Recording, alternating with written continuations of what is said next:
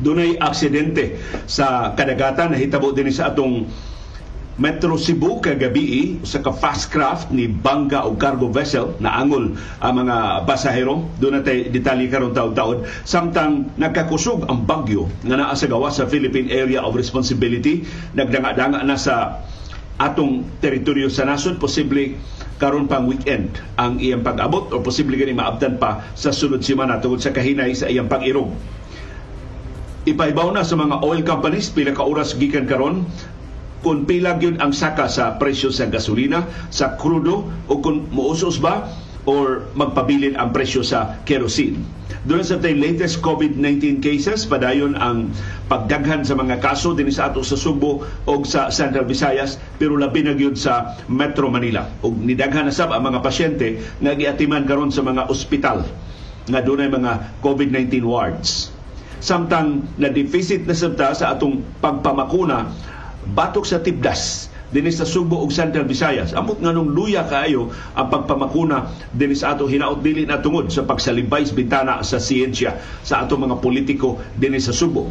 Samtang ang World Health Organization gusto mo gakos sa siyensya sa pag-atubang sa sunod nga pandemya si Bako.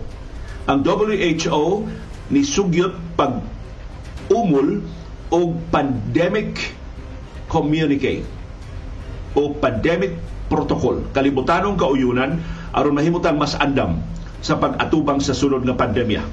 Kay tinuod why nasod nga nakaandam atong pandemya sa COVID-19 hantod karon na apamanggani padayon pang dunay mga nangamatay sa COVID-19 padayon pang dunay mga nangasakit. Pero di na sa makaseryoso ang hulga. Unsaon manato ang sunod nga pandemya simbako so mao ni ang ambisyon sa World Health Organization nga sa di pa sa sunod nilang tinuig na tigom unya sa 2024 doon na kalibutan ng kauyunan batok sa pandemya nga maumol. Sa pikas nga bahin, si US President Joe Biden sa Estados Unidos masaligon, mahibalik na ang ilang relasyon sa China. Dili sila mahimong masuod pero mag istoryahanay na ang Estados Unidos ug ang China aron sa paglikay sa bisan unsa mga komplikasyon sa ilang mga relasyon sa ilang mga ambisyon sa ilang pamulitika, sa ilang militar o sa ilang negosyo. Atong atangan, matinuod ba ng pasalig ni US President Joe Biden, iyan ang giluwatan atol sa Group of 7 G7 Summit nga gipahigay dito sa Hiroshima sa Japan. Samtang pila na lang kauras gikan karon ipahigayo na ang Game 3 tali sa Miami Heat nga may host sa manung nga Boston Celtics. Naunsa man ang Boston Celtics ni Kuya Igman sa ilang kaugalingong home court. Makabawi ba sila ana na inon sa home court sa Miami sa Florida. Dunay usa ka inila kaayo nga sports writer na fan kaayo sa Boston Celtics panahon pang Larry Bird. Doon na in town siya mga sugyot. Unsaon sa Boston nga di sila masilhig sa Miami Heat. Atong paminawon kini mga sugyot ni Bill Simmons usa ni sa mga inila kaayo nga mga uh, sportscaster, sports writer sa Estados Unidos. Og tungod ini pagkalubong na sa Los Angeles Lakers 0-3 batok sa Denver Nuggets nagkahumot ug nagkamadanihon pagbalik si Kyrie Irving unsa bay kahigayunan nga? Kuhaon na lang yun sa Lakers si Kyrie Irving. Aron nga ika-supplement kay shooting may problema sa Lakers. Butalo man kay silang shooting. Yes Kyrie Irving labihan man kahingigo bisan sa labing try labing peligro nga sitwasyon labing lisod nga sitwasyon. Makalusot man gid mga shots ni Kyrie Irving. Mapuslanon ba tinuod siya sa Los Angeles Lakers o dugang-dugang lang ang iyang bagahe sa problema sa Lakers karon. Ato nang isgutan karong buntaga. O dapiton mo namo sa atong viewers views ang reaksyon sa atong mga viewers on demand sa mga isyu nga natuki sa atong mga programa. O unang adlaw maros trabaho karong simanaha mga hasmi og imbitar ninyo sa live edisyon sa atong kasayuran Kinoy Kuyan pagtuki sa labing mahilungdanong mga balita o kontrobersiya sa subo, sa nasod ug sa kalibutan, pagsuway pagtugkad sa ilang mga implikasyon sa atong tagsa-tagsa ka kinabuhi ug panginabuhi. Baruganan kada alas 6 sa buntag mauna niya ang among Baruganan.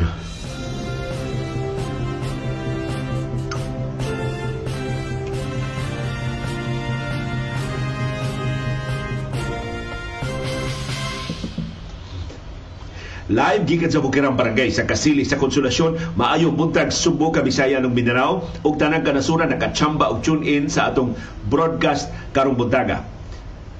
Kumusta nga atong kahimtang sa panahon init og alimuot gihapon ta karong adlaw pero mapanganuron kaayo ang atong kalangitan kay gidominahan ta ining hulga sa umaabot na nga bagyo. Ang syudad o ang probinsya sa Subo ang tibuok Kabisayan, ang tibuok Mindanao ug dakong bahin sa Luzon apil na ang Metro Manila mahiagom og patak-patak kapag uwan karong adlaw tungod sa southwesterly wind flow. Mao ni ang gisulti ni retired pag-asa Vice Director Oscar Tabada nga transition padung na sa habagat ug localized thunderstorms. Nawa na ang intertropical convergence zone nga mao'y nagdana to og daghang uwan sa nangagi nga mga adlaw nituang nang uwan kagahapon diri sa amihan ng Subo may mag-uwan pero sa pipila kabahin sa Cebu City, sa Lapu-Lapu City, sa Cordoba, sa habagatang Subo, sa Kasadpang Subo, doon ay patak-patak nga pag-uwan pero bundak nga pag-uwan ang ilang nahiaguman. Ang bagyo nga nagkakusog na sa gawa sa Philippine Area of Responsibility nakitaan alas 3 ganinang kadlawon nga nahimutang 2,330 kilometers sa, sa east of Mindanao. Tawgon ni siya sa iyang international name nga Mawar. Pero kung simbako makasudyod sa atong teritoryo sa Pilipinas, nganlan siya og Betty. Ang iyang coordinates 8.3 degrees north o 147.5 degrees east. Ako nang gisulti ang coordinates aron paghulagway ninyo na siya sa ubos. Kay ang ato baya niyat man ta sa mga kapin 10 degrees north ang Subo. So napa siya sa atong ubos kini mao bagyo pero nagkakusog siya. Ang iyang maximum sustained winds waabot na og 130 kilometers per hour duol sa tunga-tunga. Ang iyang gustiness o pag-unos waabot na og 160 kilometers per hour. Dunay pangagpas ang pag-asa na posibleng mamahimong bag super typhoon kini si Betty.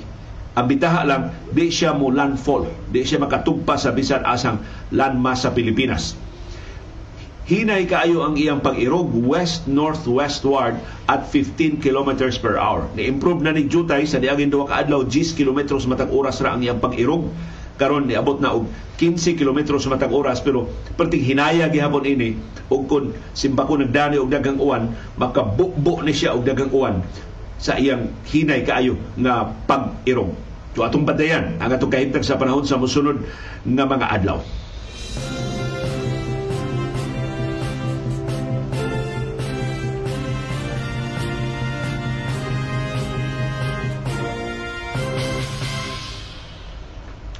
Ambot tungod ba ni sa kahimtang sa panahon o tungod ba ni sa kayamangan o tungod ba ni sa kakulian sa kahimanan o sa ka fast craft ang nabangga o cargo vessel duol sa unang taytayan sa Mandawi o sa Mactan o pipila in taon ka mga pasahero ang naangol. Nahitabo ni gahapon sa hapon adlaw Domingo, Mayo 21. Alas 3 gahapon sa hapon, ang fast craft nilabay diha sa Mactan Channel. Ang Supercat maoy na aksidente. Gipanag-iya ni sa Supercat Ferry Corporation. Doon 185 ka mga pasahero ang fast craft. Nibiya siya sa siyudad sa Ormoc, sa Leyte, alas 12 gahapon sa Udto, gitagda untang mudunggo sa Pier 1, alas 2 gahapon sa hapon pero samtang diya duol sa First Mandawi Magtan Bridge, na bangga ang fast craft. Usa ka bahin sa fast craft ni bangga sa cargo vessel. Ambot.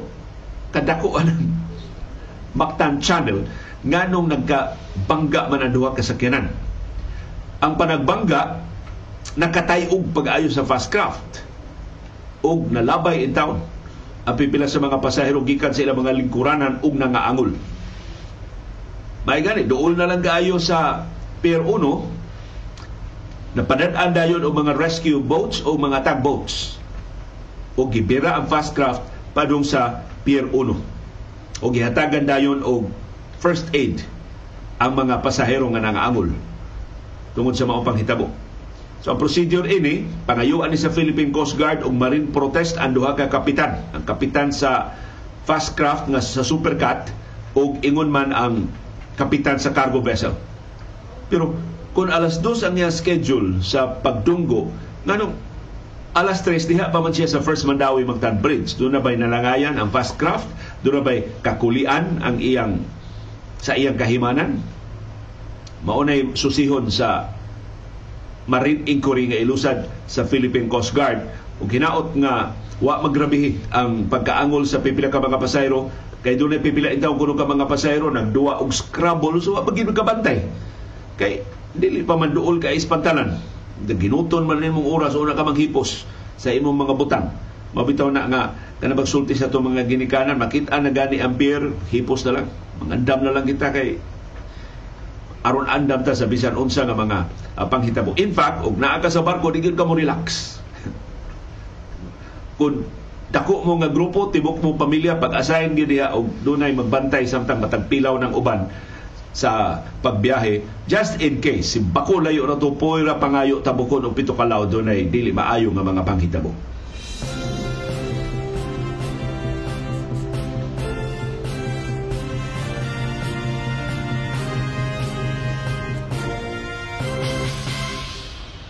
Pila ka oras gikan karon ipahibaw na sa mga oil companies kung pila ang aumento sa presyo sa gasolina o sa krudo o kung magpabilin ba o us-usan ba ang presyo sa kerosene. Mga alas 11, alas 12 karong udto ang pagpahibaw sa mga oil companies sa specific na amounts sa aumento o sa us-us sa presyo sa ilang mga produkto sa lana pagkakaron bana-bana lang una ni sa mga eksperto sa industriya sa lana ang among mahatag ninyo ang presyo sa gasolina gitakdang umintuhan og 60 centavos ngadto sa 90 centavos ang kada litro. Ang presyo sa krudo gitakdang umintuhan og 40 centavos ngadto sa 70 centavos ang kada litro. Ang presyo sa kerosene ang bana-bana magpabilin as is, way kausaban or mahimo siya mo us og hangtod 20 centavos ang kada litro. Wa ko katambag ini sa atong mga kapahinumdom sa atong mga motorista, patubil na mundaan karon. Ayaw mo paabot ugma. So katapusan ninyong last chance sa pagpatubil karong gabi. Pahinumduman din ako kung kagaling magpatubil mi sa among uh, sakyanan aron dili intawn mi la, usas labing una maka-avail sa pagtaas sa presyo sa gasolina o sa krudo sugod na ugma sa buntag. Ang effectivity ana alas 12:01 karong kadlawon para sa Caltex o sa Clean Fuel o ubang mga gasoline stations. Pero kasagaran sa gasoline stations ugma na sa alas 6 sa buntag mo pa umento sa ilang presyo. Agad ini sa kalambuan sa gubat sa Ukraine ang mga leader sa labing adunahan ng mga demokrasya sa kalibutan niingon dili sila mulugak sa ilang pagsuporta sa Ukraine sa pagpanagang sa pagpangatake sa Russia. Kinibisan pa kun nipasidaan si Russian President Vladimir Putin nga human nila nasakmit ang syudad sa Bakhmut ila pang sakmiton ang ubang mga teritoryo sa Ukraine. So naabtan sa ni pila ka buwan ang gubat diya sa Bakhmut ug niangko na og kadaugan ang Russia. Pero si Presidente Volodymyr Zelensky nga nitambong sa G7 summit dito sa Hiroshima sa Japan ni insister wa pa sila mapildi diha sa Bakhmut. Naapiki sila nagguba ang tibok syudad pero naapa ang mga Ukrainians padayong nanalipod sa syudad sa Bakhmut. O pagtimaan nga di mulugak ang G7 sa pagsuporta sa Ukraine, gipahibaw ni US President Joe Biden ang 375 million US dollars nga package sa military aid naglakip sa artillery o armored vehicles para sa Ukraine. Ang ubang mga leader sa G7 ni dason sa pagpasalig sa Estados Unidos sa dugang suporta. Ang Japan, Germany, Britanya, Pransya, Italia ug Canada ni pahibaw sab nga muhatag sila og dugang suporta ngadto sa Ukraine. Gipahibaw sab ni Biden nga ang iyang administrasyon musuporta sa Joint Allied Training Programs para sa mga piloto sa Ukraine unsaon pagduma ang mga F-16 warplanes. Wa pa sa ari sa Estados Unidos ang Ukraine nga hatagan og F-16 pero kaklaro ining maong mensahe nganong bansay-bansayon man ang mga piloto sa Ukraine kun dili eventually hatagan og F-16s ang Ukraine. Mo na alarma sa ang Russia unsa man ni escalation na ni makigubat na gyud ang Estados Unidos ug ang European Union ug ang North Atlantic Treaty Organization batok sa Russia. Gitubag siya sa mga leader sa ubang kanasuran sa European Union o sa North Atlantic Treaty Organization na kining dakong kahigayunan nga muhatag sila og F-16s ngadto sa Ukraine mensahe ni nila ngadto sa Russia ang mensahe mao na dili ang ayang patason kining gubata otherwise mapugos ang Estados Unidos, ang European Union ug ang NATO paghatag og mas dagko pag yung mga armas ug mga suporta aron makasugakod ang Ukraine. Mato ni German Chancellor Olaf Scholz nga imbis mo pasidaan ang ayang maminaw si Putin na di mahitabo na pulan ang Western countries sa pagsuporta sa Ukraine. Kay mao man ay baraha ni Putin na ah, kanang Estados Unidos eleksyon na nila sunod tuig na na mulugak na na. Pero ang mga Democrats o mga Republicans musuporta man sa Ukraine. Ang ubang kanasuran sa Europa suporta man sa Ukraine. So mo na ilang mensahe na kundi gyud gani ka muhunong ini mo pag-atake sa Ukraine F-16 sa sunod nimong atubangon. Si British Prime Minister Rishi Sunak ni pahibaw na nga magsugod ang training sa mga piloto sa Ukraine unsaon pag duma ang mga F-16 karong summer. Ug ang Ukraine makadawat gyud og F-16 in the future. So kini commitment na gyud sa Britanya and I'm sure reflective ni sa ubang kanasuran sa kasadpan. So mao na ang timplada karon sa gubat sa Ukraine ni level up na ang doon na certain amount of escalation pero limitado gihapon sa Ukraine ang gubat. Pero kani atuwa man gini maghisgot god war planes. Gisalikway man sa Estados Unidos ang kahigayunan mohatag silang F-16s ngadto sa Ukraine. Karon na giuran-uran na lang. Bag training na gud sila sa mga piloto sa Ukraine. So ang Russia mo level up ba siya paghudlat? Mugamit ba siya og sa iyang gihulga nga mga armas nuklear diha sa Ukraine or mukalma na siya jutay murag wa koy nag-anan kay mura og wa gyud puli murag dugangan pa hinon ang suporta sa western countries para sa Ukraine.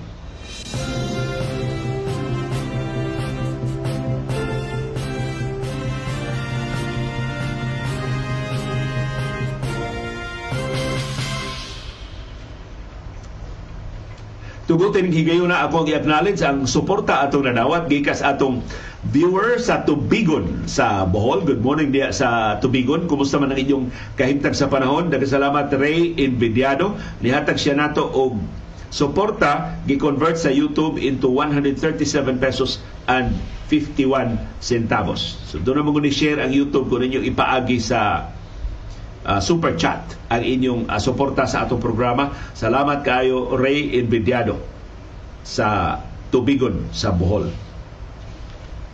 Kumusta atong bago mga kaso sa COVID-19? Ni menos ta sa 2,000 atong bago mga kaso gahapon matod sa Central Office sa Department of Health. Doon na tay 1,912 kabag o mga kaso sa COVID-19 sa tibok Pilipinas gahapong adlaw.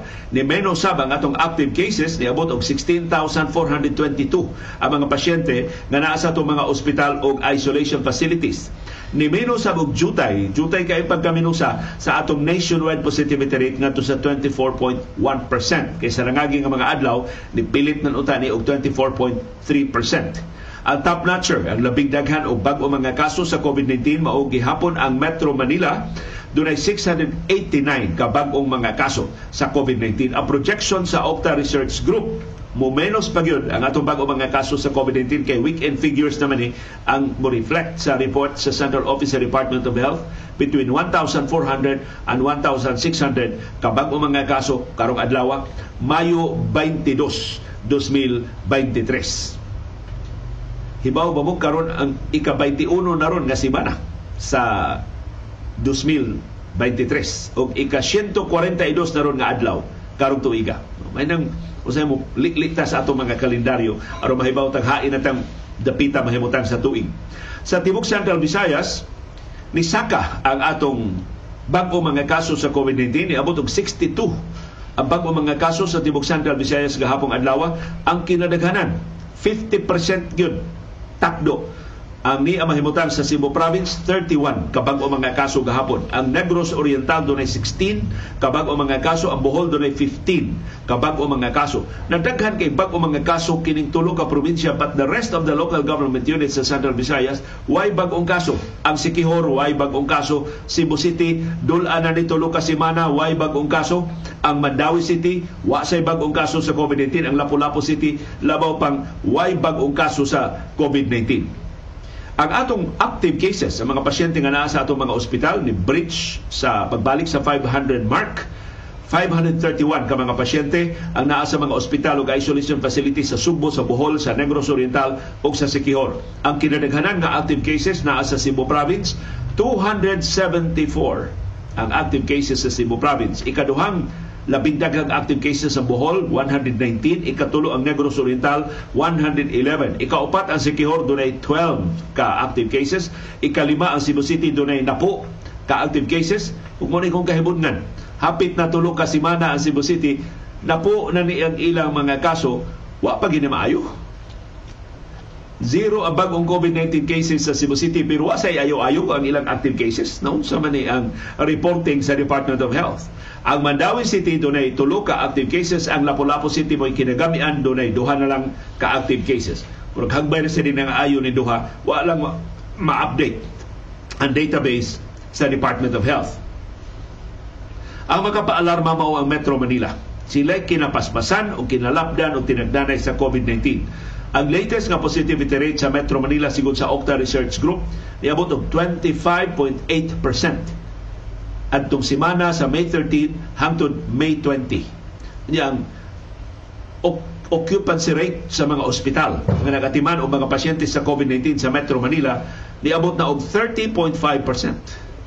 So dulan na one-third sa COVID-19 wards ang okupado. Samtang ang occupancy rate sa intensive care unit 27%. Daghan ang mga na-ICU. So dili tanang natakdan sa bag-o mga kaso sa COVID-19 ang mild. Dunay mga komplikasyon nga namugna labi na sa mga persons with comorbidities o sa mga senior citizens, ang mga nagpanginaron og 60 pataas. So palihog, di lang una tamutangtang sa itong face mask sa crowded areas, di tamo apil sa wakinahanan mga tapok-tapok o tabang tag badlong sa mga kiat-kiat.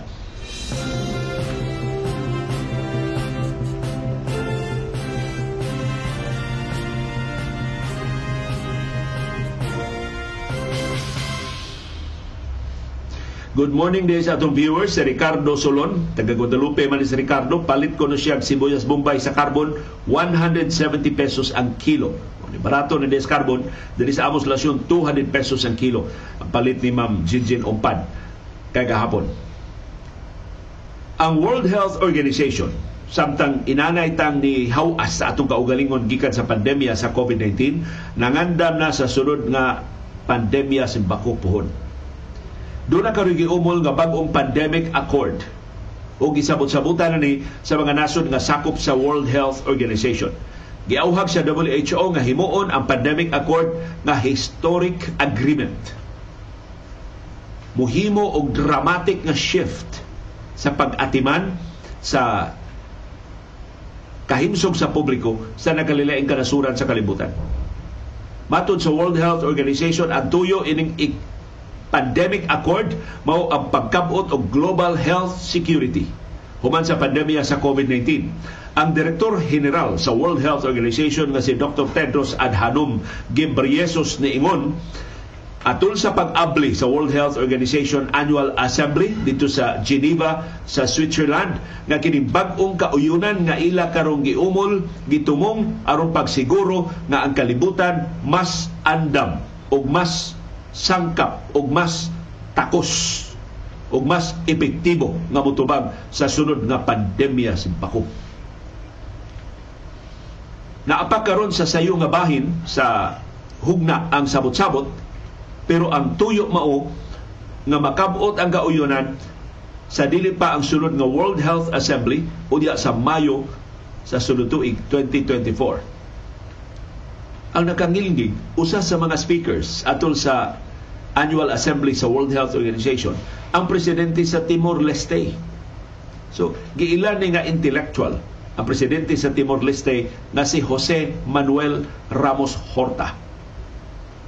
Wala laing nasod sa ASEAN, bisan taga Singapore, wa katingog dito sa World Health Organization Annual Assembly pero gihatagan og luna ang presidente sa Timor Leste si Jose Manuel Ramos Horta nga usa sa mga nisalikway sa aplikasyon sa amnestiya ni Kongresista Arnolfo Teves Jr. sa Negros Oriental.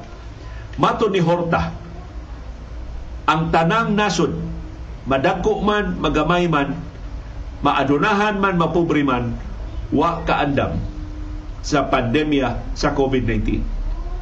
So niingon si Presidente Ramos Horta, this reminds us that we must build our house before the storm, not during the storm.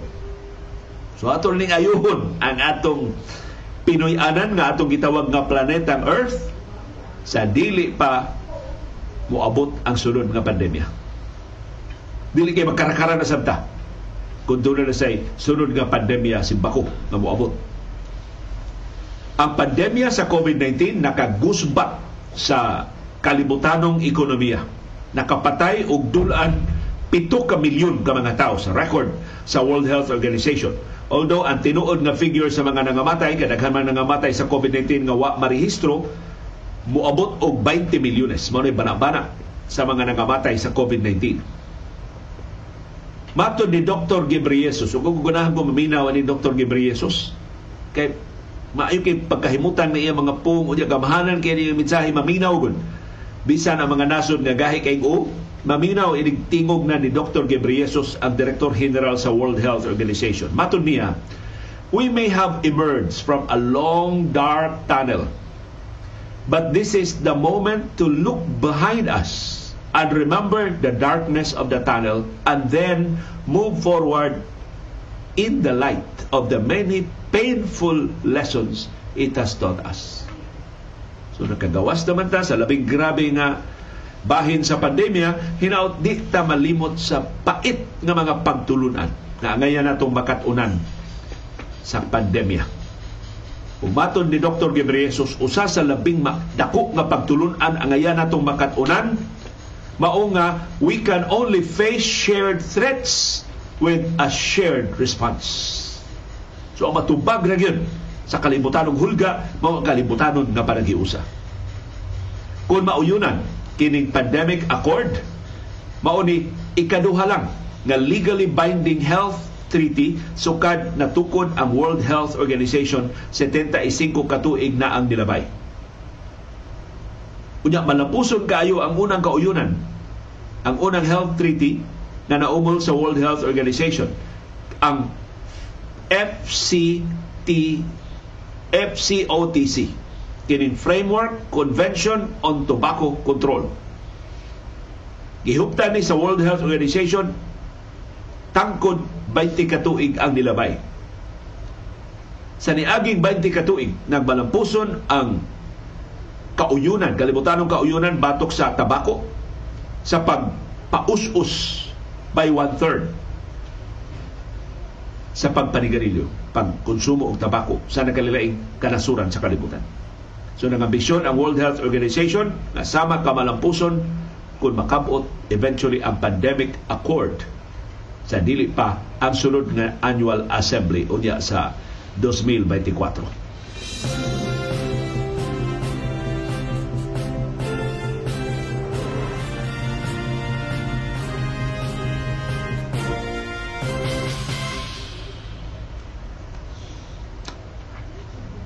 Pasalamatan nato ang lain natong viewer nga nihatag nato og suporta karong buntaga si Crescencio Hilig nihatag nato og 137 pesos o 50 centavos. Pero isulti ragon pila man ang inyong gi-contribute niya pila gikuha nga share sa YouTube kay doon na sila share kung ipaagi ninyo sa super chat. Kung di mo gusto nga maibanan ang inyong contribution niya. Nera mo sa Subo anindot kay tan-aw ninyo atong numero diya GCash. Ato man ang gi-flash ang atong numero sa GCash sa screen mao na ang inyong mahatagan sa inyong contribution. Aron makalahutay kining atong programa. Sa pagpamakuna batok sa tipdas na uwahi manggihapon ang Sugbo ug Central Visayas. Amot di ba lang gitaganahan og siyensya o hadlok ba gyud og papakuna ang mga ginikanan ug ang mga bata dinhi sa ato? Matod sa Department of Health sa Central Visayas, perting layo pa nato sa atong target nga gidaghanon sa mga bata nga mabakunahan batok sa tipdas o batok sa rubella. Doon na pa'y 348,934 ka mga bata din sa Subo, sa Bohol, sa Negros Oriental ug Siquijor wa pa'y bakuna. 46.75% pa sa mga bata ang wa pa'y bakuna batok sa tipdas ug sa rubella. Kakuyaw matagnan kini mga bata. Unya duha ka semana na lang ang nahibilin sa pagpamakuna sa Department of Health. Kini hinungusgan na sundong pagpamakuna duha na lang ka semana ang nahibilin. Ang target sa Department of Health nga babakunahan 681,534 or 95% sa tanang mga bata na nagpangidaron og lima ka tuig paubos. Kay sila mao'y target ining pagpamakuna sa Department of Health. So ang kinatibuk ang target 717,405 ka mga bata ang mabakunahan. Sa ato pa sa nahibilin nga duha na lang ka semana aron makabot nato ang herd immunity batok sa tipdas o sa rubella kinahanglang mubakuna ta og 37,000 ka mga bata kada adlaw sa upat ka probinsya sa Central Visayas. Mahimo pa ba na? Pero there is consolation in fairness ni Mayor Nene Aligado o ni kani Mayor Joy Joy Aligado hiningusgan ang pagpapakuna. Pero sa hindi man mo mapugos ang mga ginikanan sa pagpapakuna dili pa man ni mandatory ang pagpabakuna hangtod karon bisan sa kaklaro sa ebidensya na ang bakuna makaluwas sa mga bata gikan sa makamatay na mga sakit sama sa polio, sama sa tipdas. Sa yun naging kayo ang pagpralipod sa itong mga bata, pinaagi lang sa pagpamakuna. So inaot ang ato mga local government units din sa Subo, dili sa mutan ang problema pinagi sa pagkwestiyon sa siyensya, ang bakuna na pamatudan sa gagmay patang mga bata. Sa wa pa ganita mga tao, epektibo batok sa polio, epektibo batok sa makamatay nga mga sakit. ug napamatudan na through the years. Wa ta mahimong mga zombies, hinunoa baskog ug buhi ta. Wa ta mga igo ining maong mga kagaw. Na epektibo kay masagang sa mga bakuna. So palihog di paigo imong gipabakunahan imong mga bata kun na kay mga silingan, doon na kay mga kaila, doon na kay mga paryente, na doon na sa gagmay mga bata pero nagdumili sa pagpabakuna, pahinom dumi sila. Unsa ka epektibo ang bakuna batok sa posibleng pagkainutil o pagkamatay simbako sa ilang mga bata.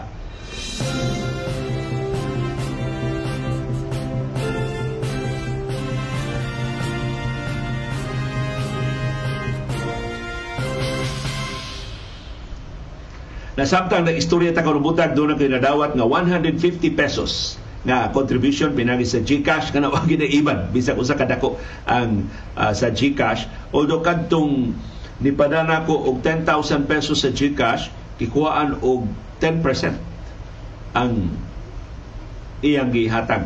So magkadako ang kantidad dunay pero dili to dili man gud wa man gud niya ipaagi sa GCash. Gipaagi niya og usa ka fast food uh, chain na kining 24/7 nga tindahan nga mao iyang gipaagian so kuan sa negosyo ginegosyo sa tindahan ang ilang pagka usa sa mga kahimanan sa pagpadaog kwarta pinagi sa GCash. Pero daghang kay salamat sa inyong pagpakabanao, sa inyong pagsuporta aron makalahutay kining atong programa. Ari na ta sa relasyon sa Estados Unidos ug sa China. Nadako kay significance nato sa Pilipinas. Kay kita karon consciously strategically nibalising na nga rin sa Estados Unidos. Human na to gi-eksperimentuhan sa administrasyon ni kanhi Presidente Rodrigo Duterte ang pagchuwawap sa China, wa man undangas China ang paghudlat o pag-ilog sa atong nasudong teritoryo karon ang administrasyon ni Presidente Ferdinand Marcos Jr. hingpit na yung nigakos sa Estados Unidos gidugangan og lima pa ka upat ka mga baseng militar ubo sa EDGA sites nga dunay access ang mga sundawong Amerikanon. Apil na ang Mactan Benito Ebuen Air Base din sa ato sa Subo nga gitukuran karong higanti nga fuel depot aron magamit sa mga aeroplano sa Pilipinas o sa Estados Unidos kay ang Mactan Benito Ebuen Air Base usa man sa siyam ka mga basing militar nga gipaubo sa EDCA. Gipahibaw ni US President Joe Biden nga mahibalik ra ang abli nga linya sa komunikasyon tali sa Estados Unidos o sa China. Very shortly.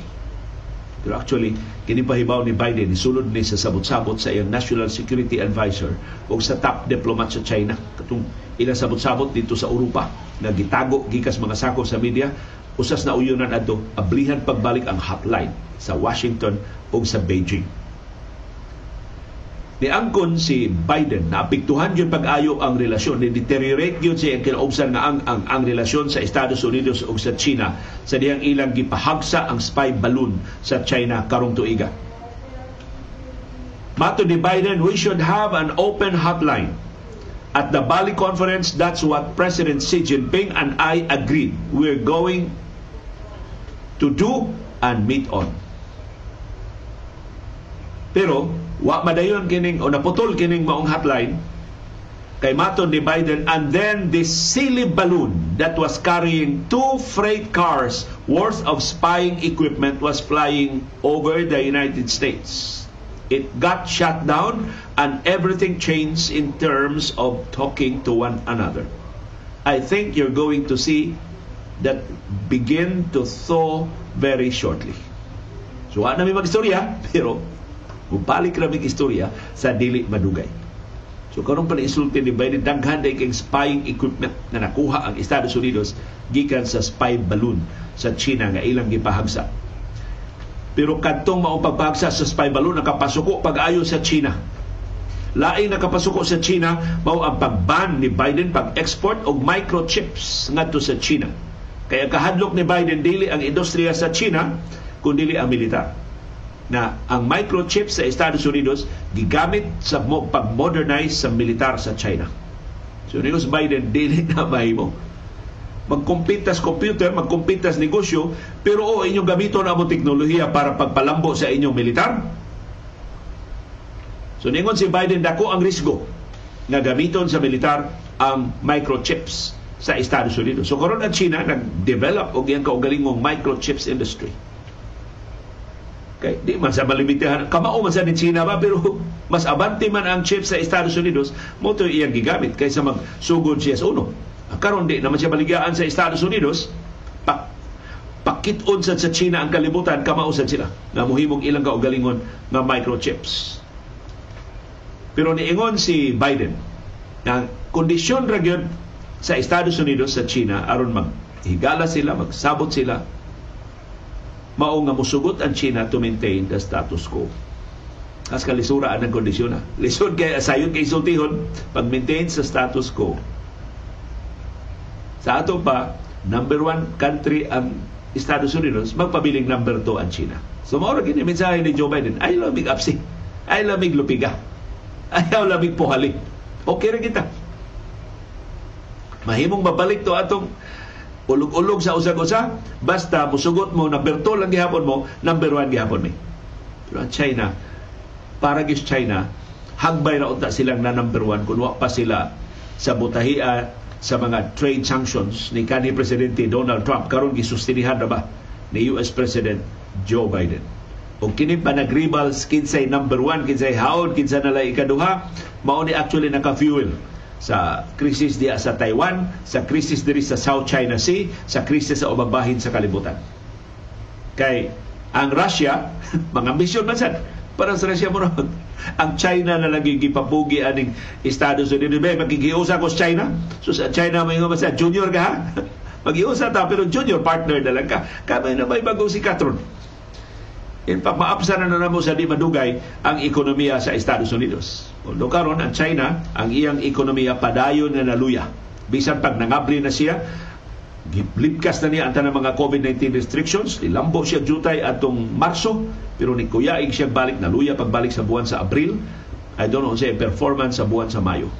Pero nihiyos, as in, wa malang maluya, nihiyos pagbalik ang ekonomiya sa China. Wa pa siya himpit makalingkawas sa challenges sa pandemya sa COVID-19 ug sa nagparayng gubat sa Ukraine.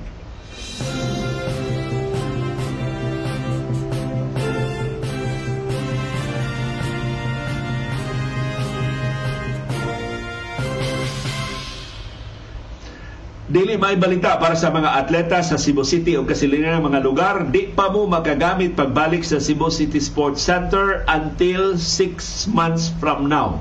Sus, mag-ihapat ang unong kabuan. Una, mga pagbalik ang Cebu City Sports Center, Hunyo, Hulyo, Agosto, Septembre, Oktubre, Nobyembre na makabalik o gamit ang mga atleta sa Cebu City Sports Center. Sus, naghana ramang anha mag-ehersisyo, anha in town. Kay luwas man Di man ka maligsan, simbako, di ka maabugan. Luwas kayo ang environment diya sa Cebu City Sports Center. Ya, dool ra kay syudad, dool ra kay isdan. Mahimo ra gid kang magsakay og di pasahero, mahimo ra gid ka mo parking sa imong pribado nga sakyanan diha sa Cebu City Sports Center. So six months ang gitakda nga lugway aron maayo ang Cebu City Sports Center. Ang rason ana ni bid mangunta pag-host sa palarong pambansa. Unya, ang resulta sa bidding unya na sunod buwan, Hunyo or labing dugay Hulyo. So, pagpakita ni sa mga organizer sa palarong pambansa nga seryoso ang Cebu City sa pag-host sa palaro, among ayuhon ang among Cebu City Sports Center usa sa labing nindot ug equip na sports center sa tibuok Pilipinas. Although nalupig na ta sa ubang bahin sa Pilipinas pero di pa na mabiya og layo ang Cebu City Sports Center. Ang nipahibaw ini mao ang Cebu City Administrator nga si Attorney Colin Rosell. Matud niya ang City Hall nigahin og 59 million pesos sa pag-renovate sa mga facilities sa Cebu City Sports Center pangandam sa atong pag-host sa palaro sulod tuig 2024 apil sa i-renovate ang atong swimming pool. Kay mura og lain ang baho ng atong swimming pool. Ang atong rubberized track oval kana nagisi-gisi na gyud. Ang atong rubberized track oval i-rehabilitate na sa Cebu City government. Ang grandstand ayuhuno na sab. Ingon man ang mga pansayan ug ang parking lot. Dito ang parking lot sa Cebu City Sports Center mura og daghan kay obstruction niya. Ngiub pati ngit-ngita Amot mapalapdan pa ng parking lot diya sa Cebu City Sports Center. Pero ang ngayon lang madugta na ni Cebu City Sports Center kay ato pabiya ni natukod atong 1994 sa katapusan nga pag-host sa Cebu City sa palarong pambansa. Si Cebu City Councilor Joy Augusto Siang o si kanhi mayon Tami Osmeña maoy nagtinabangay aron matukod na ma mapasigar mo nato ang Cebu City Sports Center. Matod sa sinaligan ni Cebu City Mayor Mike Rama, in fact, sa mga nakaila, gihulagway si Attorney Colin Rosell nga mo'y tinuod nga mayor sa Cebu City. Kay mao may mas masabtan, mao may mas logical, o mao may mas tarong kay maminaw ga Mayor Rama na masaag o nagkag Santander o nagamahibaw nga inyo ding destinasyon nara sa SRP. Perting daghanang liko-liko sa istorya ni Rama hantod karon. Muna salamat kinsay nakakumbinser ni Mayor Rama to talk less Karon di naman kada adlaw sa Mayorama magpreskon sa una, hapit katulo kada adlaw magpreskon. Pero doon ay nakabadlong ni Mayorama wala nahipos. Questionable gihapon ang mga sulti pero gamay na malay ato madunggan, gamay na malay ato mahibawan. So nahipo si Mayor Mike Rama ug daghang salamat ni Atty. Rosel. Usa ti ICS nakakumbinser ni Mayor Rama nga mas epektibo ang pagduma sa Cebu City kung minusan ang iyang pagarpar. Mato ni Rosel ang ilang banabana upat ka buwan labing sayo unom ka buwan labing dugay ang renovation o repair works diha sa Cebu City Sports Center. Nagpatabang ang Cebu City government sa private colleges and universities na dako kay gamit sa sports center o mga private companies nga mutabang sa renovation. Ipaagi lang sa ilang corporate social responsibility. Akin ibilib ko may rama ini partnership ay lang Ya, kung ang mayor na mo hangyo, maglisod og balibad ang mga negosyante. Di ko mahibong hasta mani pangilinan mutabang og ayo sa Cebu City Sports Center. Hinaot di lang na pahamtangan na sab niya og toll. So ang buhaton sa Cebu City Hall sa musunod nga mga adlaw, ilang tan-awon ang duha ka butang. Una, unsa may alternatibo nga luna para sa mga atleta. Kaya di man mahimong muhunong itawong jogging sa mga atleta, muhunong itawong ehersisyo, ang training sa mga atleta. Labi na mo-host ba itang palaro? Asa man mag-train ang atong mga atleta? Unom kabuan mang siraduan ang Cebu City Sports Center. So ang ilang nahuna-huna ang alternatibo ang South Road Properties. Pero ang South Road Properties unsa putangan na sa natong tent perting alimuota Unya, lapukon, sagbuton, batuon, sa na ato na sa nang aspaltuhon. Asa, asa mang lugar dia na hinooy paved areas diya sa Cebu City sa South Road Properties. Posibleng ana diya mag football ana diya ang uban nga mga paugnat sa kusog sa training. Pero sa wa pa nila sirado ang Cebu City Sports Center nganong wa man nila mahuna-hunay? Mo na example bitaw nga muhimo unang lakang ay ay ay apiki man sa man nato? Giplano unta ni pag-ayo pero sa din na lang water under the bridge naman eh mo na ilang hinuktukan sa musunod nga mga adlaw pero nabalda gid ang training o ang ehersisyo sa atong mga atleta ikaduhang concern o kini klaro sa ni nga dasmag-dasmag ra gyud ang desisyon na pagsirado sa Cebu City Sports Center. Asa man ipahimutan ang mga trabahante sa Cebu City Sports Center. Daghan kay trabahante sa City Hall nga naa ma-assign sa Cebu City Sports Center. So karon nga gisiraduan 50 dulan 50 ka mga trabahante ang naa sa Cebu City Sports Center. Asa man na sila ipahimutan? Ingon ni Antonio Rosel, pangitaan sila og laing trabaho. Aska, ilngigas gobyerno ha. Ang pribadong kompanya, mag-una ang trabaho, una pa manguha og trabahante. Sa Cebu City Government, manguha o nagtrabahante, una pagitaan og trabaho. Mao ni nahitabo sa mga trabahante sa Cebu City Sports Center. Pangitaan sila og trabaho. aron dili sila matangtang, aron dili maundang ang ilang sweldo. So inaot na mahapsay ang pagpangita og bag-o nga praktisanan sa atong mga atleta gawa sa Cebu City Sports Center. Kay di ra ba ni pipitsugin ang atong mga karibal sa pagbid usa sa atong karibal ang Bacolod City kansang mayor pinangga ni presidente Ferdinand Marcos Jr. usas labing dato nga politiko diya sa Western Visayas kay gidominahan mas mga Benitez karon ang politika sa Western Visayas lain natong karibal ang probinsya sa Antique na teritoryo ni Senadora Loren Ligarda. Mauning magpabilib ang Cebu City, giseraduan ang atong Cebu City Sports Center aron pagkumbinser sa Palaro Board na seryoso to sa pag-host sa 2024 palarong pambansa. Bahalang nagkasaag-saag ang atong mga atleta.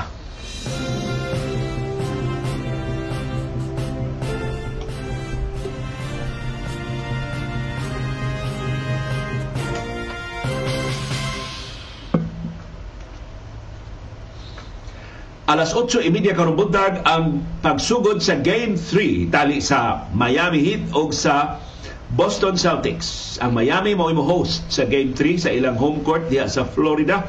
Ang Boston Celtics mo ilang bisita. Naguna ang Heat sa series 2-0 kay ilang giblangkuhan ang Boston Celtics sa unang duha ka duha sa best of seven Eastern Conference Finals series sa ilang kaugalingong home court muning wa kapugong siyang kaugalingon ang usas labing inila o kontrobersyal nga sports writers sa Estados Unidos si Bill Simmons. Kinis Bill Simmons diya sa ni programa sa una sa ESPN. O para nako ang labing dakong accomplishment yun ni Bill Simmons ug ako nakat-on gugog NBA tungod ining iyang libro nga giisip nga Biblia sa National Basketball Association kalimot ang title sa iyang libro pero iyang giranking ang mga magdudua o ang number one siyang ranking si Michael Jordan yun ang best ang greatest of all time. Mo nang hangtod karon si Michael Jordan maoy giila nga best of all time bisan pa ni Kobe Bryant, bisan pa ni LeBron James, si Michael Jordan, kay gi-document diha ni Bill Simmons ang libro ang statistics. May kay niya pagka-analyze ang accomplishments si Michael Jordan sa nagkalilaing mga aspeto sa duwa. Despite his imperfections, despite his gambling, despite his vices ni Michael Jordan. Dunay siyam ka mga sugyot si Bill Simmons ngadto sa head coach sa Boston Celtics nga si Joe Mazzulla na by the way mo iyang gibasol Maura mo kunong gihaboy mga magdudua sa Boston Celtics. Nganong patingilngiga man sa Celtics last year. Ang kalainan, si Amy Oduka, mo'y head coach sa Boston Celtics last year. Ang iyang assistant nga si Joe Mazzulla, mo'y coach sa Boston Celtics this year. Pero mao niya mga sugyot ni og obserbasyon ni Bill Simmons. Number one, unsa may nadabo ni Jalen Tate, ni Jalen Brown Nganong si Jalen Brown, di naman makapasod og 3-point shots. Nganong daghan naman kay siya og mga sayo.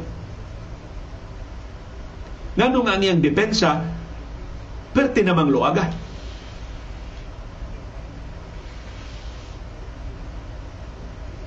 Ang game 2 dumadaog unta ang Boston Celtics, labaw ang Boston Celtics pero na-absent sila 5 minutes left tungod ni Jalen Brown.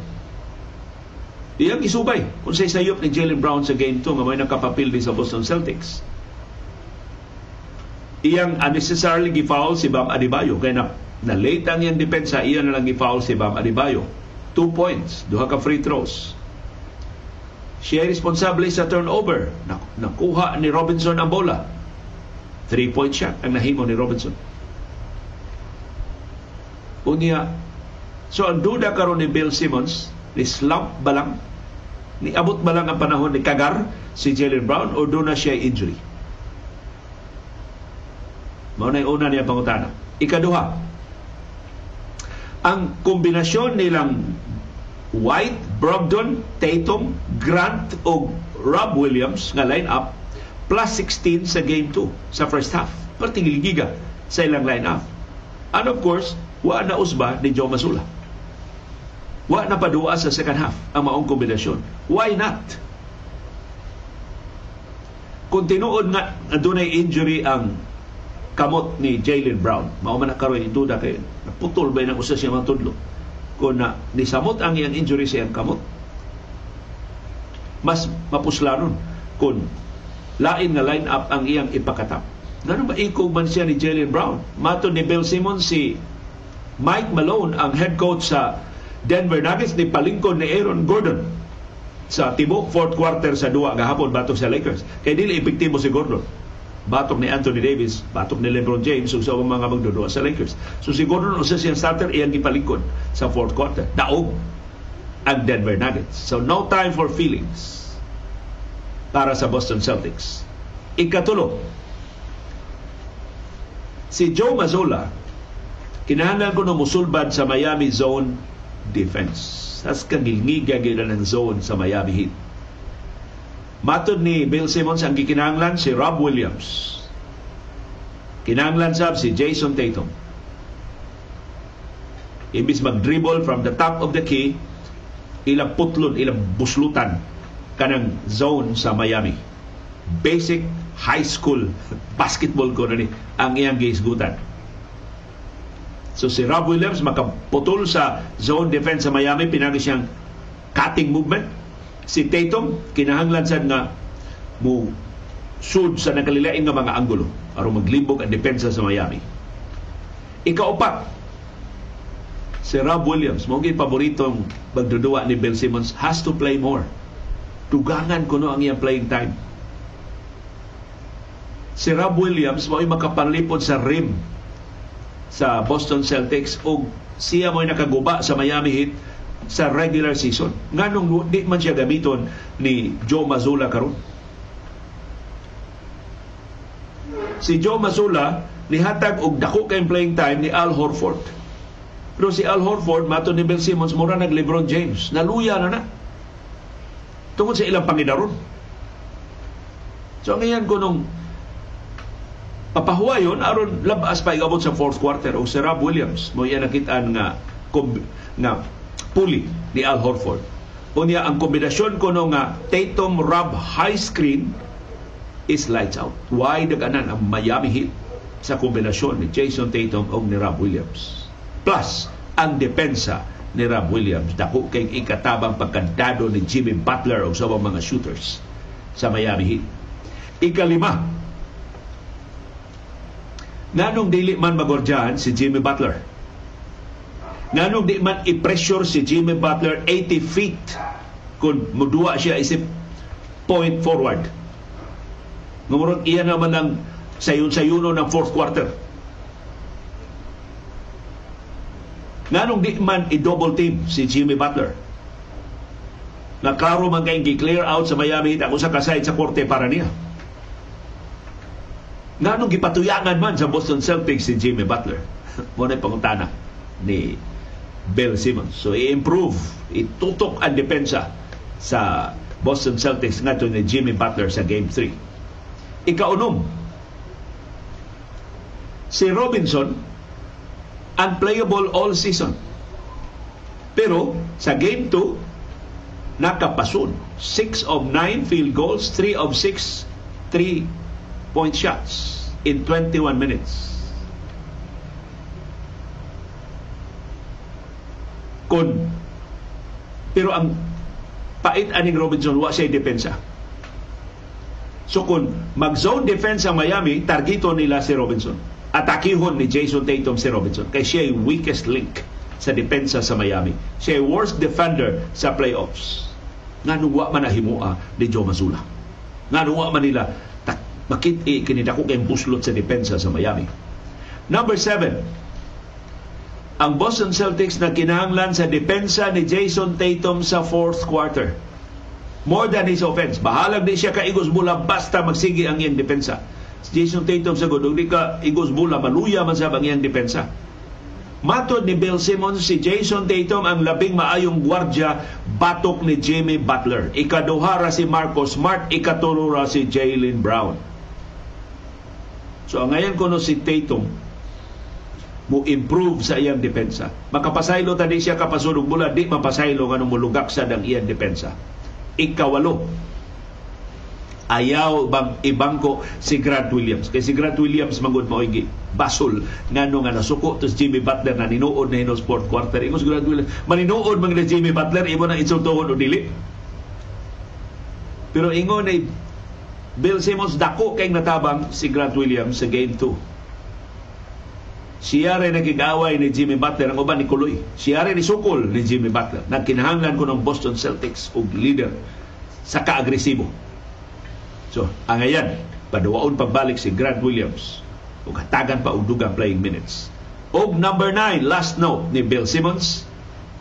Kung gusto ang Boston Celtics nga makadaog sa Eastern Conference Finals, duhara ang ilang tutukan. Three-point shots o depensa pasudlo ng ilang mga three-point shots, ibalik ang makapalukurat, makapakadano nila nga depensa. Gikalisangan nila nga depensa sa Boston Celtics. Kung di manood ang ilang mga three-point shots, dili mo balik ang kahugot sa ilang depensa, goodbye bonot sa Boston Celtics. Pero ang iyag yung gibasol, maura ning mga magdudua ang head ang head coach nga si Joe Mazzulla maoy dunay diferensya.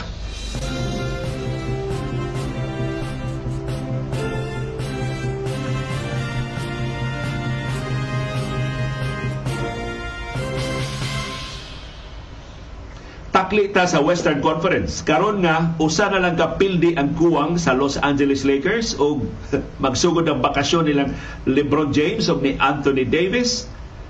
Mas madaniho na ba? Mas humot na ba nga prospect si Kyrie Irving para nila? Mo ni analysis karon sa mga sports writers na ang Los Angeles Lakers wa posibleng di matagbaw ining ilang line-up karon. Mangita sila og reinforcement ug ang labing available, labing willing kuwang na lang na Kyrie Irving mangu sa cheering squad sa Los Angeles Lakers. Kay Kyrie Irving si tanaw duwas Lakers ha sa ilang home court. Nya naa na si Kyrie Irving makigakos gyud ang LeBron James. Andam gyud si Kyrie Irving musulob na sa Laker uniform. Plus gawas nun si Kyrie Irving mukuyog sa Laker sa off-season. Kay matapos naman iyang kontrata bisag gipalit sa Dallas Mavericks na nahibiling tuig siyang kontrata. So karon kung mapildi gyud ang Lakers, kung ma-sweep, labi na ma-sweep sila sa Denver Nuggets, mapildi na sab sila ugma sa Game 4, dakog kahigayunan ang Los Angeles Lakers mapugos. Wa man ginahan, di man giniganahan ang Lakers gud sa bagahe ni Kyrie Irving. Di mo Di mo tuog siyensya. Para ni Kyrie Irving, the earth is flat di mo to og bakuna. So daghang kay bagahe ni si Kyrie Irving. Pero mapugos sila tungod siya ang gift. Tungod siya kahingigo ni Kyrie Irving. Ila biyan mo kung hingigo ay ni Kyrie Irving sa magtakilid pa makashoot yun si Kyrie Irving. So posible, matintal ang Los Angeles Lakers pagkuha ni Kyrie Irving pag-reinforce ni LeBron James o ni Anthony Davis. Ang problema, ang kwarta Wa na kwarta ang Lakers para ni Kyrie Irving. Si LeBron James garantisado ng sulduhan sa Lakers og 53.4 million US dollars sa sulod nga season. Si Anthony Davis sulduhan sa Lakers og 40.6 million US dollars sa sulod nga season. So ang option sa Los Angeles Lakers pagkumbinser ni Kyrie Irving pagdawat og pay cut. So mora ni Klay Thompson. Si Klay Thompson gisigihan na ron kumbinser sa Golden State Warriors. Gusto ka magpabilin mong troika, Draymond Green, Stephen Curry, pay cut. Kay si, Lebron, si, si Draymond nangayog dako-dako. Ato nang i-bargain ipangayo pero las-lasan ginato ang imong sweldo do. Na si Clay Thompson di ra baganahan. O posible mag-shopping ni Clay Thompson kinsa musukol siya dako kay sweldo nga laing team sa National Basketball Association. Makumbinser ba si Kyrie Irving pag dawat og pay cut? Ang katapusan ni dawat og pay cut si James Harden. aron makakuha ang Philadelphia 76ers og arang-arang nga supporting cast mato ni Kyrie uh, mato ni James Harden laslasin ako sweldo. Og gilaslasan gyud sa Sixers ang sweldo ni James Harden. Na no, wa man sila kadaog iko James Harden balhin ko eh. Ngita na sa ni James Harden og maximum nga sweldo sa laing contender nga team nga dili pa sa Sixers gipugnan siya nga support supporter siya ni Joel Embiid na siya na say number one nga option sa sunod nga team na makuha niya. Although ang maka-afford lagi sa presyo ni James Harden ang Sixers rasam. Kung musugot si Kyrie Irving og pay cut dakong kahigayunan makuha siya sa Los Angeles Lakers o kung musugot si Kyrie Irving og pay cut ang Los Angeles Lakers makaapas sa sweldo ni Austin Reeves. Kay dili na buhian sa Lakers si Austin Reeves. Maoray hingigo kay 3 point shots. Sa Lakers bisan sa dugon kay nga sitwasyon. Nya doon na pa'y kwarta ang Lakers para ni Rui Hachimura. Aron magpabili nila. O doon na pa sab siya kwarta para ni D'Angelo Russell. Kinsa muhit na sab sa open market.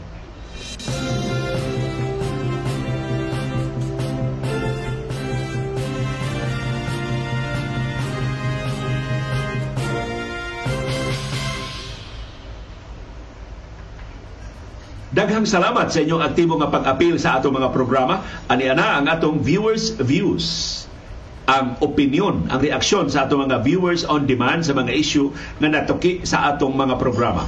Si Federico Sawamoto Payot Jr. Niingon, klaro kaayo ang kartel mo ay nagkontrol sa presyo sa asukar para sa ato pait na ang asukar tungod sa kataas sa presyo. Dili na tamis ang asukar. Ug nagamuyo ni mo Federico ang imong obserbasyon. Si Mario Hernandez Bayon mao na ni resulta sa mga daling mailad sa mga scam nga mga pasalig sa mga bongbong Marcos o kaubanan. Unang pasalig nga himuong 20 pesos ang kilo sa bugas o uban pang mga pangako. Nga wa jud kuno matuman. So, ang ngayang maningil na kuno ang mga Pilipino na nag-antos karon sa grabe nga kalisod. Hain naman tong mga pasalig sa kaharuhay. Hain man tong mga pasalig sa kalambuan nga giluwatan nilang presidente Ferdinand Marcos Jr. og ni Vice Presidente Sara Duterte Carpio sa niaging kampanya. Nganong nisamot man hinuon ang atong katimawa. Og si Beth Abrigana na tuwa sa Dubai. Na, naintriga siya sa kasayuran kinoy ko yan atong tubagon gining iyang pangutana. Ngano man na ang kasayuran kinoy ko yan, dili man siya diretso. Mura magipaagi og subingay. Ang mga listeners na tagsara mauli sa Cebu or sa Pilipinas like me, murag dili jud makasanong. ang objective ba ini sa segment is for us to do some research, just asking. Dili salamat Beth, aning imong pangutana. Kadtong mga karaan nato nga mga viewers makasabot aning format sa kasayuran kinugkuyan. Ang kasayuran kinugkuyan is commentary in, rhyme, in nursery rhymes. So komentaryo ni siya sa mga issue pero ang kalainan lang niya sa, sa ordinaryong komentaryo sa magsangay-sangay ni ang kasayuran kinoy ko yan. But otherwise, komentaryo ra gini. Na ang kasayuran kinoy ko yan, doon na sa blind item. Sama sa komentaryo, doon na sa blind items. Kana mga blind items, ayaw mo kalain kung dili mo makaapas, kung di mo makaila. Pero kanang atong blind item sa kasayuran kinugyan o sa komentaryo man ato nang himuong specific kayo ang mga hints aron nga makaila mo Pero pasayloa sa blind items, di gina manganlan ang mga personalities. Nga naman, dili pa verified ang information. So makasuhan ta kung atong hanlan. Mao na nga himuon na tong blind items. Kay Ibaw ka, ang pangurakot wa may ebidensya. Wa man sa pangurakot. So, na nimo. Mag, mag-aso-aso na sa kaso din eh, sa atong programa. So muna ang nature sa blind items. Pero ayaw mo kalain nga kay wa mo magpuyo sa Pilipinas, wa na mo magpuyo sa Subo, di na mo kaila. Dili. As much as possible, kung doon na tayo dugang data, ato nang himuon ang hint nga mas kuan, mas masayod para ninyo aron makaila mo. Pero dili sad klaruhon kaayo nga makasuhan ta. So, ni nature. Ang kasayuran kinukuyan, may mo sang light items Maghisgot ta diyang teknolohiya, maghisgot ta yung mga human interest stories, nasa na sa kasayuran kinungkuyan. So, mo rin kalainan sa kasayuran kinungkuyan sa so, uban mga segments. Ang kasayuran kinungkuyan, sangay-sangay. Doon ay niingon ako, kanay mong kasayuran kinungkuyan, Leo, may tungod ba na sa karaan ng mga kasayuran? Tinuod na. Doon na sa kasayuran kinungkuyan, may tungod sa kasaysayan. Pero ang kalainan na sa kasayuran kinungkuyan is in rhymes ang iyang mga verses magsangay-sangay ang iyang mga linya. So hinaot Beth na wa ka ma, ma-turn off sa atong format sa kasayuran kinukuyan o ka appreciate ka na usahay gamitan nato sa arte sa atong lingwahe aron mas lawom ang atong pagtuki sa mga isyu o aron mas madasig mo diha sa paghuna-huna. Ug kung nadasig ka sa pag-research, by all means, paghimo og research. Or, imo na kung pangutan o ng private message. Kinsa nang atong gipasabot aron masayon ka nga makaila. Pero salamat sa imong paghatag og higayon sa atong mga programa.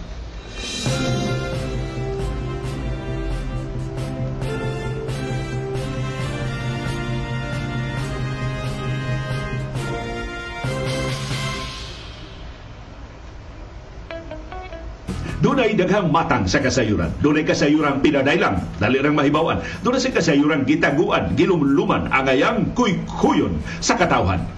Kasayuran kinuy-kuyan.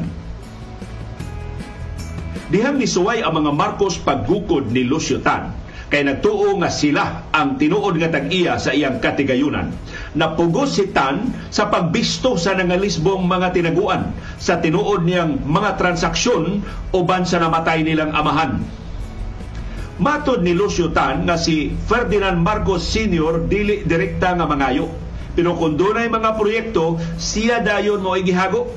Ang mga proyekto ba nagkadaghan o nagkadagko ang hapitan ng gastuhan dito niya ni Sangko. Mao nga dihan gi-interview si Lucio Tan sa Los Angeles Times ang kontrobersyal nga negosyante ni hatag og kasayuran. Kantidad ngayang gihatag ni Marcos duna bay sukaranan? Niingon si Tan nga kuwang ang numero nga nahisgutan. Masakto lang kuno kun sa usa o duha ka zero mapunan. Ang modus ni Tan og ni Marcos sa ilang panagkonsabo. Mao nga di mo balibad si Tan sa pagpabuhagay sa pangayoon nga pondo para sa pamulitika, mga proyekto o sa bisan unsang gasto.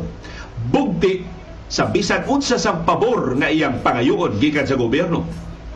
Kasagaran sa negosyo ni Tan ni Lambo kay gipaboran sa mga lagda nga baliko. Laktod nga transaksyon way liko-liko iya mga kompetensya dito sa burokrasya na bako gilibre ni Marcos sa buhis iyang mga kompanya. Maong gisamot pagyud kadako ang iyang ginansya. Bisag unsa na lay mga negosyong nahuna-hunaan niya o bantang iya sa puhunan ni sakay sa iyang lakwatsa maong gisamot pagyud pagbaha ang ilang kwarta. Usa ka higayon gikonsulta ni Tan ang iya mga sinaligan. Ang dakong negosyo sa tabako gusto niyang apilan. Ang pagmanufacture o baratong sigarilyo ang ilang napilian pero nasangit sila kung sa bagong kompanya unsa may ilang ingan. Usa niya ka magtatambang nga gwat sinanggo, dunay nahuna-hunaan. Nga nganlan ang kompanya base sa kasuod nilang Marcos ug Nitan.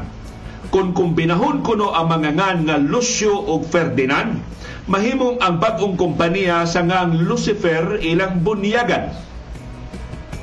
Pasiaw raman to, mao nangatawa silang tanan pero ang tanang nanambong sa tigom nakatugkad sa tinuod nga kahulugan. Sa kasuod ni Lucio Tan sa diktadurang Marcos, labihan nila ka palaran maong Fortune Tobacco ang ilang napilian. Dagasalamat sa inyong padayon nga paningkamot o pakigbiso pagtugkad sa mga implikasyon sa labing mahinungdanon nga mga panghitabo sa atong palibot.